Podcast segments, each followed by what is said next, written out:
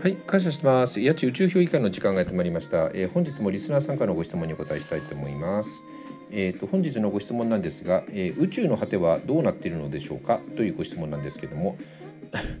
うーんとねすっげえ質問が来ちゃったんですけどもねうーんとね僕の考えなんですけど、えー、と宇宙の果てはね無だと思ってるんです。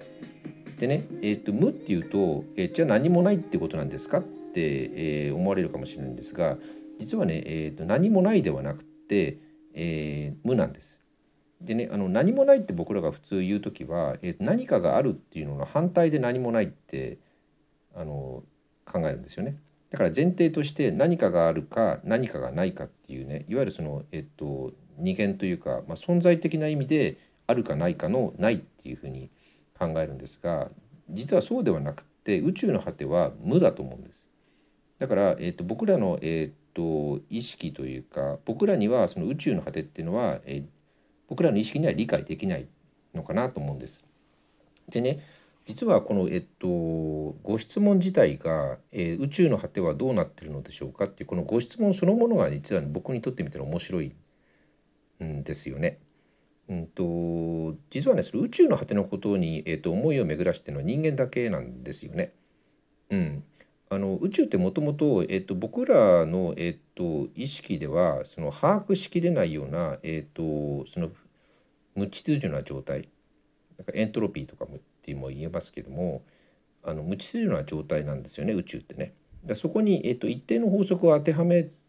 るのが、まあ、人間の意識なんですけどだからその宇宙の果てっていうのが、えーを考えるっていうことは、えっと、宇宙に一定の法則規則があって、まあ、その膨張し続けてるっていうねその法則を宇宙に当てはめた時に初めて宇宙の果てということについて考えが及ぶんですけど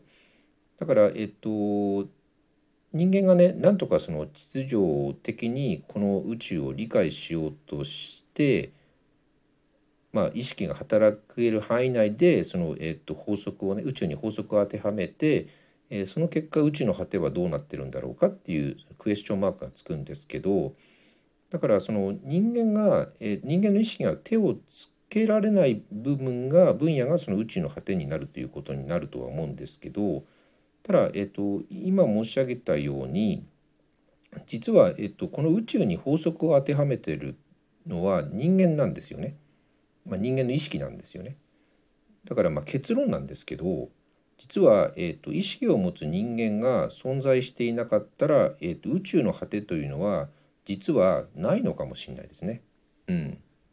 というふう感じでうんとなんかこれ答えになってないんですけどもなんか僕の頭ではこの辺ぐらいが限界かな。それでは皆様ごきげんよう。